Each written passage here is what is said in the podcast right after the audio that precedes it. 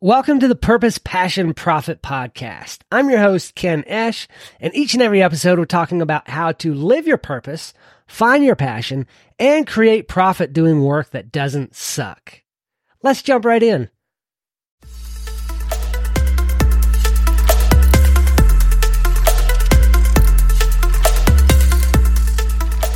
By the time you're listening to this, I should be back home from a trip to Ohio to visit some friends and to do some coaching around relationships, as well as record some material for marketing purposes.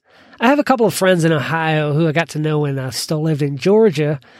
And one of them recently asked me if I would come to Ohio and share DISC with their small church group. And of course, since I love talking about DISC and relationships and, and all of those things, I said, yes, I'm happy to do that. Can't wait to do that. It's going to be a lot of fun.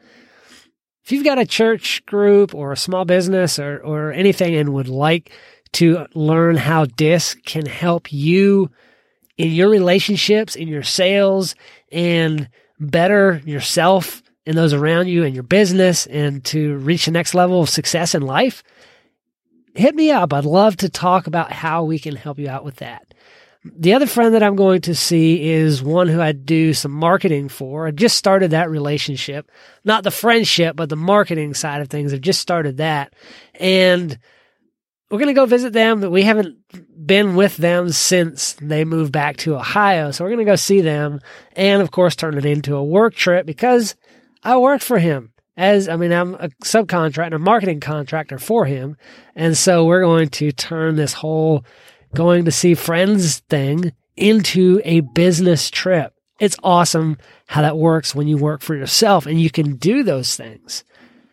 So I want you to consider how can you turn your vacations, your trips to visit friends, your business or not not necessarily business trips, but your the events that you travel to and things like that. How can you turn that into a business expense and deduct it from your taxes?